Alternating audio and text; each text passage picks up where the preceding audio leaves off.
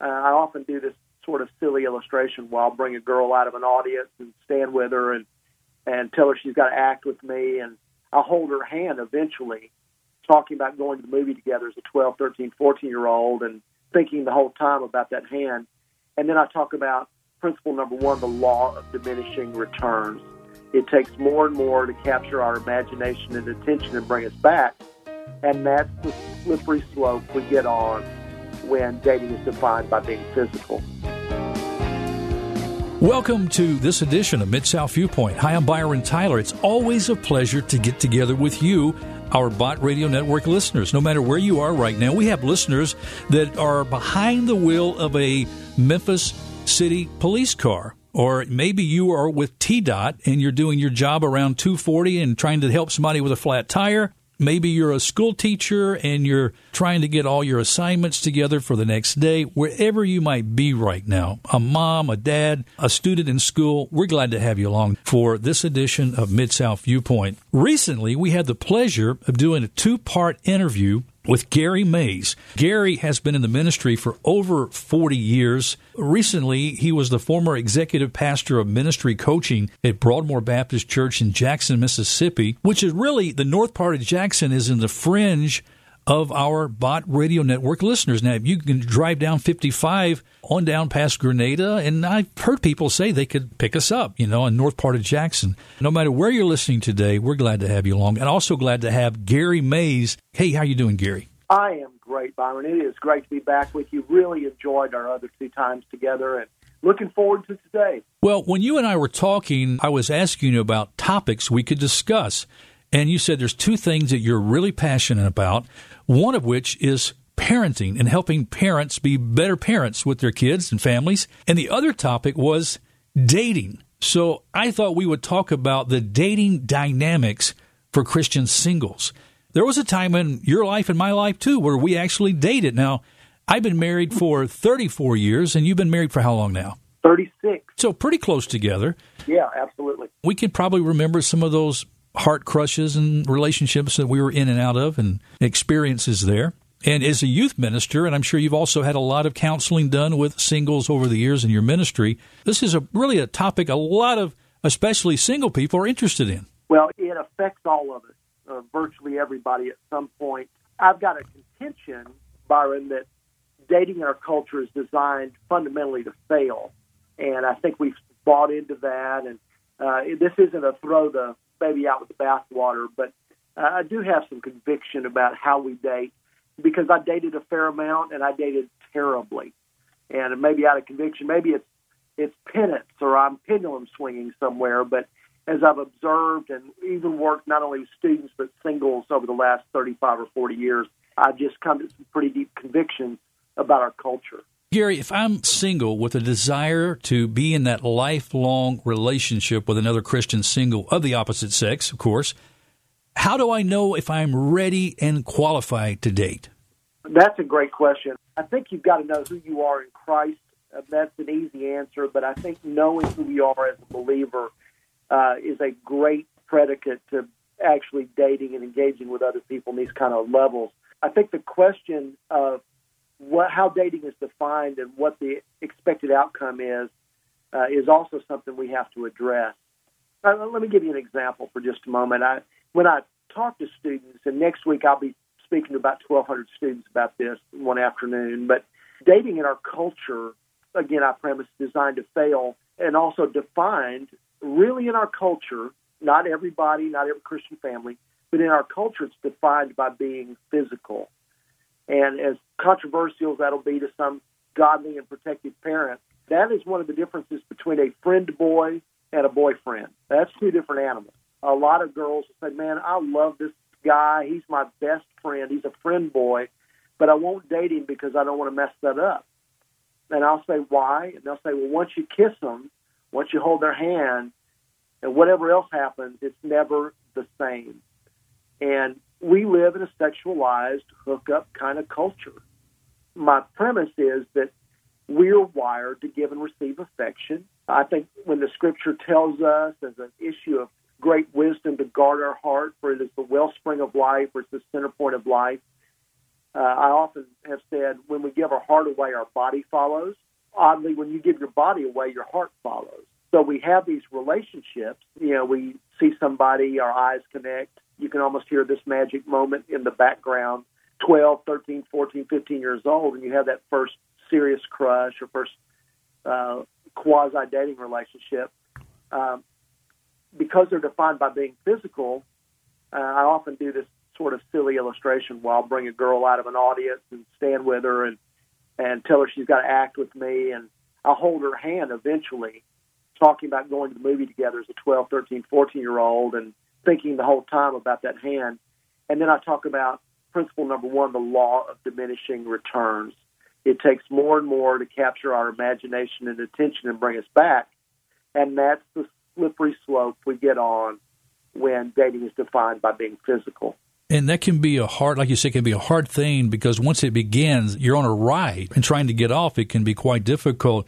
Well, as we look at that one person in God's great big earth that is specifically designed to be my soulmate in life, is there really just that one person that we feel like we're on this quest we've got to find and we get so frustrated in the process of trying to find is he the right one is she the right one i choose and don't encourage thinking about the one right person. And, and here's why. I, I think well intentioned, and I've heard that and probably taught that at some seasons of my life, but fact is, I think that's a low view of God's sovereignty. And I'm not talking about making significant decisions that are mistakes or being unequally yoked or anything like that. But sometimes we see God's will as one pathway, and if I sin and mess up, or somebody else sins and messes up, I can never be in God's perfect will.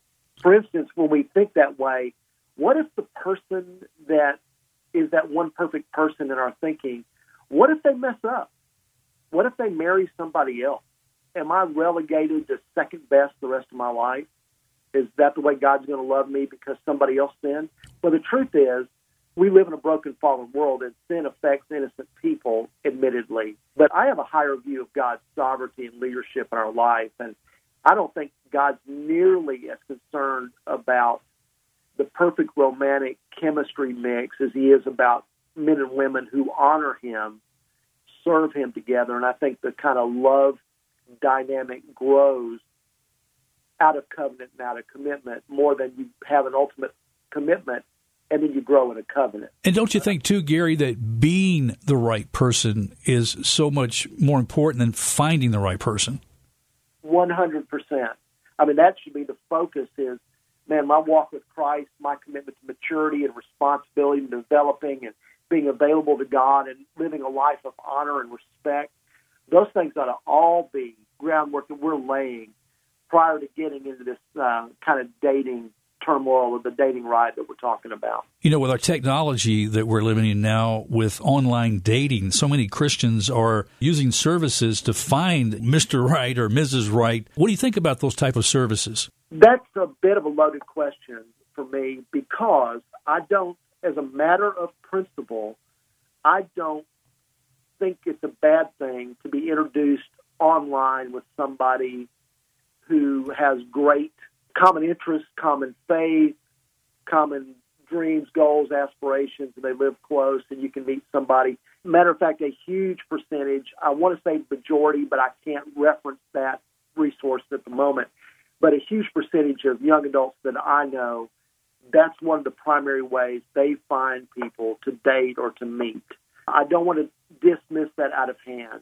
I have met several young couples that are happily married, have children, and they met, and some of them have been international meeting, comes from a different country. They have very happy marriages. you know, I say happy marriages, you know, happy marriages are only for a short period of time. Something's going to happen in your relationship that's going to challenge that happiness, you know? And that's where you get into talking about commitment, talking about the true character of each other that calls, I guess, the way God loves us to be able to be replicated in the way we love each other. That's right. I don't think fundamentally as a principle, just to be clear, so I'm not misspeaking here, I don't have any problem with people introducing themselves on the internet to each other. Yeah. I don't have any problem with me introducing two people that I like, admire, see the same values, love for Christ. They're in a season of life, and I think they need to meet each other. Matter of fact, oddly, I've been a matchmaker for many people over the last 40 years. Yeah, I think your son Josh was one of them, wasn't he? Well, I actually sort of called that out for Josh, too. um, I, I, funny you know that story, but yeah, Josh had done a concert with his band, and this beautiful college girl standing in the lobby. College kids are gathered around Josh getting autographs, which makes me laugh. I see this beautiful girl, Stacy. I introduce myself. We have a common friend, the girl who later became my assistant for a couple of years, incredible young lady from Memphis. And I meet Stacy and said, uh, "You know, I think you need to have dinner with my son." And she said, "Can you make that happen?" And I said, "Oh yeah." Josh walked up, and he had met her on one other occasion, and I said, "I think you guys need to have dinner, and I'm going to make that happen." Josh looked at Stacy, who's drop dead gorgeous, and looked at me, and looked at Stacy, and looked back at me and said, I so respect that. and, uh, Says one time that following your parents' advice was a good thing. Yeah, he's been a listen. When you have a home run like that, you got a lot of street cred with the kids. I mean, Josh is like, whatever you say, man, this is awesome. and, uh, but anyway, all that to say, how they meet. Just to be clear, I, I don't have a philosophical problem. The problem is the challenge is specific, and I don't live in this world, but if you're on some apps and you've got some questions and it's a hookup culture and you don't understand what you're doing, it's just a smorgasbord of bad decisions. Yeah. That's a different thing than meeting somebody who shares a love for Christ and that relationship makes sense. So it's not the venue, it's not the platform of the technology. It really goes back to motive and heart and maturity and purpose under Christ. So I just want to be clear about sure. that. Matter principle, you know, how you get introduced is neither here nor there. Except you can find yourself on some awful apps and some awful places with some awful people if you're not careful. Byron, if I could, just for a moment, I think to go back for a minute, I think dating is defined in our culture by being physical. I think that's part of the hookup culture. You do get on the, you talked about getting on the ride. The law of diminishing returns, man, once you've held her hand, you want to slip your arm around her in the movie. I mean, you act like you're tired, you got a yawn, whatever it is, the oldest tricks in the book. But holding her hand is awesome. But if I held her hand and she didn't reject me, I'd love to put my arm around her. And then at some point, you're going to want to kiss her. That's the way it rolls. When I'm doing these talks with high school kids or junior high, I say, You want to kiss? And then who knows? Super kiss. Uh, I mean, I do all the one liners. But that's the law of diminishing returns. Let me back up too, if you don't mind, in my own personal life, Gary. I, as a teenager, came to Christ. Up until the time before I even got involved with a, a church group, you know, I lived a very pagan lifestyle. Had really bad habits in dating relationships as even as a teenager. And I remember the first girl I took out on a date as a Christian. I was a Christian. I knew she was a Christian. Went to the same church together in the same youth group. And I asked her out on a date and had a wonderful time. We went out to eat and we were going to close out the evening. And I asked, could we pray? And I thought that's what Christians were supposed to do when they go on a date was pray together. And so we prayed and I was saying good night. And all of a sudden she goes, I just can't believe it. I can't believe it. And I said, well, I thought I did something wrong. She said, you haven't tried to lay your hand on me one time tonight.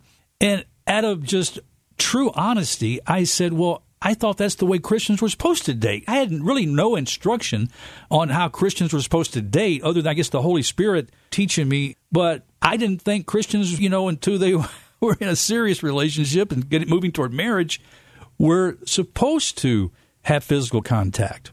And there's a great premise for that biblically. That conversation, and I mirror some of that with you. I didn't date well, even as a new Christian. I clearly knew I would be doing things or in situations that I wouldn't be proud of or would never do in front of people that I loved or respected. But looking back, I recognize I also, back in those days, we didn't talk about dating. We didn't talk about sexuality. We didn't disciple, honestly. It was a youth group, and it was cookies and Kool Aid and retreat and volleyball. And I really would have benefited, I think, from some strong men, ideally my dad, but some strong men who would have said, Gary, let's look at God's word about how you might date. I didn't have that. Not blaming that on them. I had plenty of conviction on my own. Sure. I think I think accountability and some encouragement, and some primary relationships there would be helpful. Second thought is this: that we will start dating and we'll be in that law of diminishing returns. We'll like for me, I like a girl, and let's say I'm 14, 15, 16, 17 years old, and at some point it's going really well, and I will say, I love you. Most girls will say, I love you too after 20 dates because we're made to give and receive love.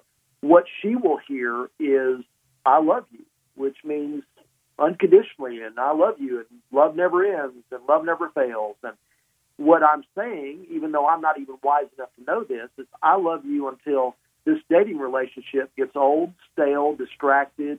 You get on my last nerve. We struggle too much physically. We don't struggle enough physically. Whatever it is, it turns out in our dating culture, they are temporary relationships. I call them mini, M I N I, marriages, where we make promises we cannot keep. We say, I love you, the old cliche of a letter jacket or a ID bracelet or putting the class ring around your neck, pictures of what's done now when you're not just talking, but you're dating each other. And the guys would know that she belongs to me, and girls would know that I belong to her. And it is a mini marriage followed in the difficult moments by a mini divorce. You have the same conversation you had when you started many marriages, and you say, "Hey, nobody's ever meant as much to me as you.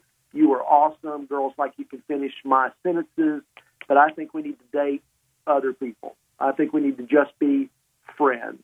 I need some personal space. It's not you, it's me, which always means it's you. But you know that's what we say and then we have a mini divorce.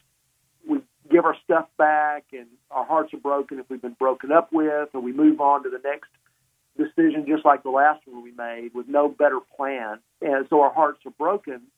And in a lot of us, we have a string of those leading up to when we get serious at some point in our life with somebody we think we would spend our life with. And maybe we've matured spiritually.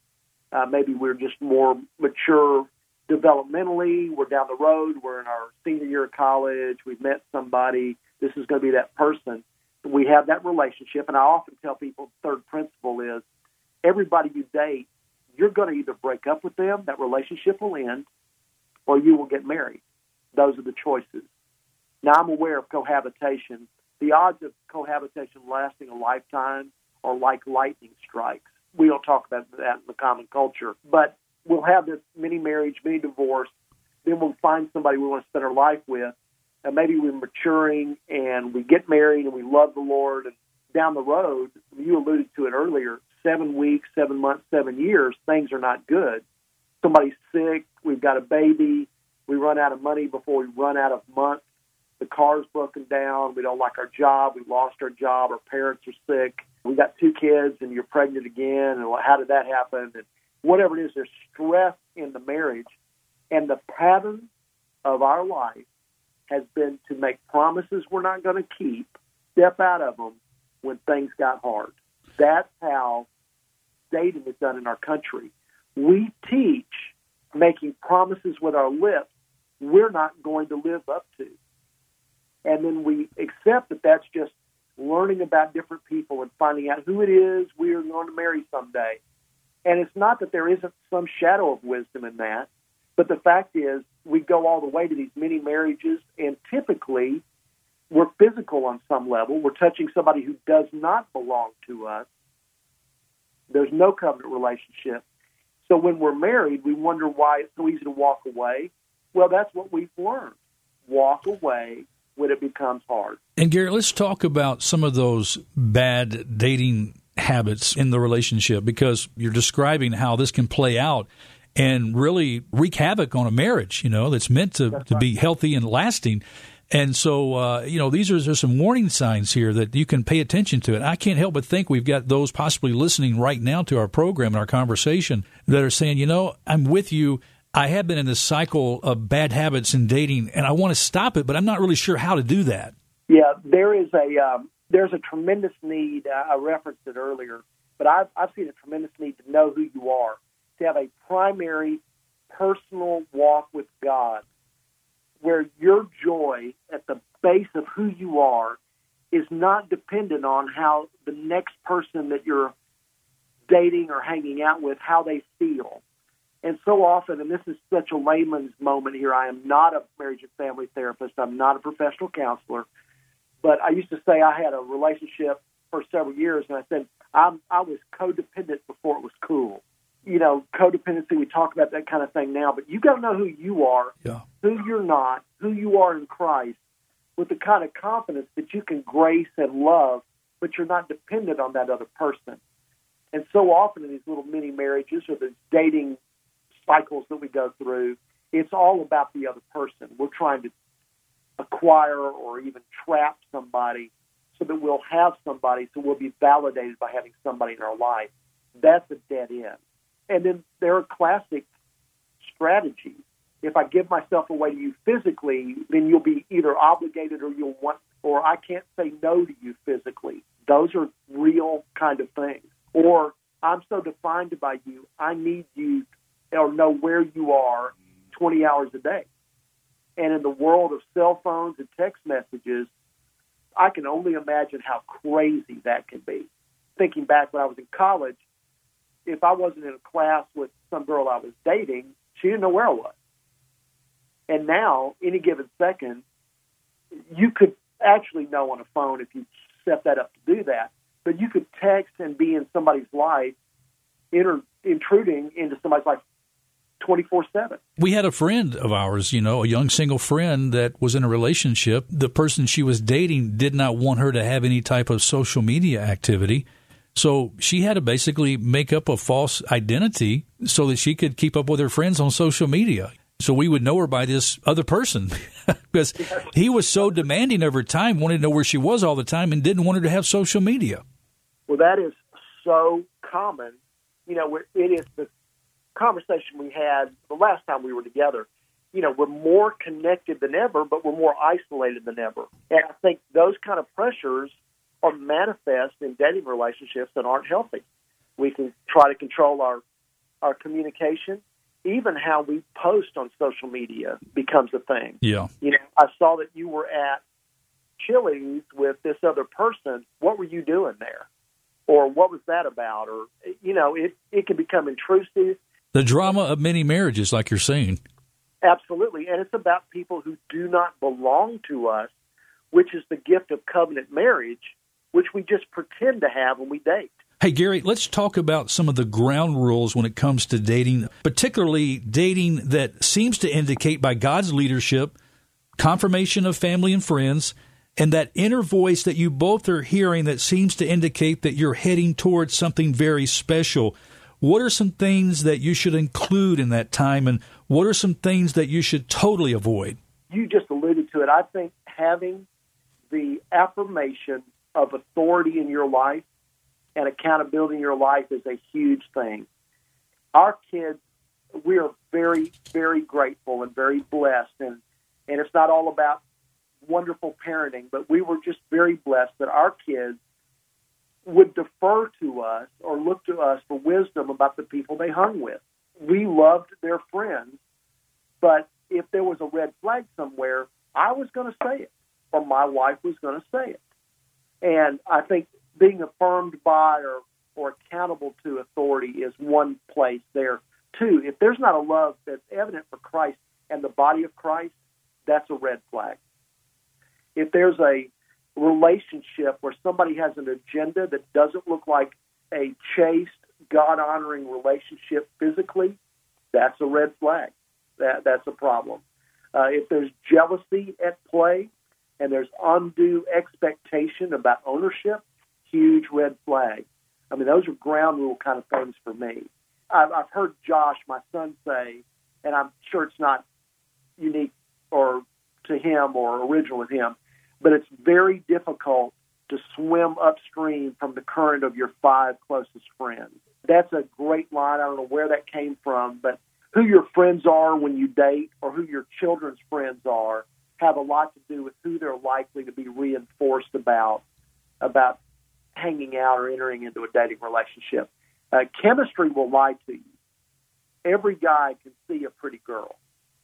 Uh, and I'm going to sound cynical, but pretty is a dime a dozen you know, pretty's kind of like talented. It's everywhere. But it's about character. It's about somebody who loves Christ, who's going to be selfless in their walk appropriately, developmentally uh, mature, responsible, respectful.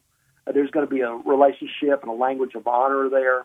Man, I, I would get excited about those kind of relationships in a dating uh, in a dating relationship. Gary, our time on this program is coming to an end. Uh, are there any particular resources that you would recommend that couples should include in their dating relationship? Oh my gosh, I just got here without the book. I am so sorry, Byron. But Ben Stuart has written a book about single dating engaged. I think that's the title of the book. Ben Stuart. It's S T U A R T. Ben is the uh, pastor of Passion City Church that is currently launching in Washington, D.C. He's a part of the Passion City Church team. Ben Stuart, he did breakaway at Texas A&M and literally would have six, eight, ten thousand students in a weekly Bible study. He's one of the best communicators I know, and I am sure, based on the excerpts I've read, that the rest of the book is stellar. Ben Stuart, uh, I, I just don't know how you get better than that book for some uh, big picture kingdom advice about dating and understanding the pitfalls and the blessings. And Gary, I think too, you would be available for single conferences if churches in the area would wanting to uh, put on something like this. You would be available, and people could connect with you. I would love to. It is one of my favorite things in the world. We laugh a lot. I make it funny and palpable, but I am really convicted about dating in a way that honors Christ, that doesn't lend itself to the many marriages, many divorces, the, the bad habits, and uh, fundamentally about guarding our heart in a way that would honor Christ. I would love to do that for churches. I do colleges. I've done fraternities and sororities, singles events. I mean, I've done a lot of that over the years. And uh, in spite of my advancing age, I, I'm ridiculously uh, fun and hip, if you believe that. But, I believe it that's just crazy. I can't believe I said that. I would really, really love to do that. All right, and our friends can connect with you, Gary, at GaryMaze.com. That's the website, GaryMaze.com. Hey, Gary, it's always a pleasure to have you on Mid South Viewpoint. Thanks for stopping by today. My pleasure, Byron. Thank you so much. Friends, that's all the time we have on this edition of Mid South Viewpoint. Thanks for stopping by. Be sure to check out Gary's website at GaryMaze.com. And also, you can share today's radio show as a podcast by going to iTunes and searching for Byron Tyler Radio or Mid South Viewpoint. Be sure and give us a review and share the podcast too with your friends. Talk to you next time. Bye bye.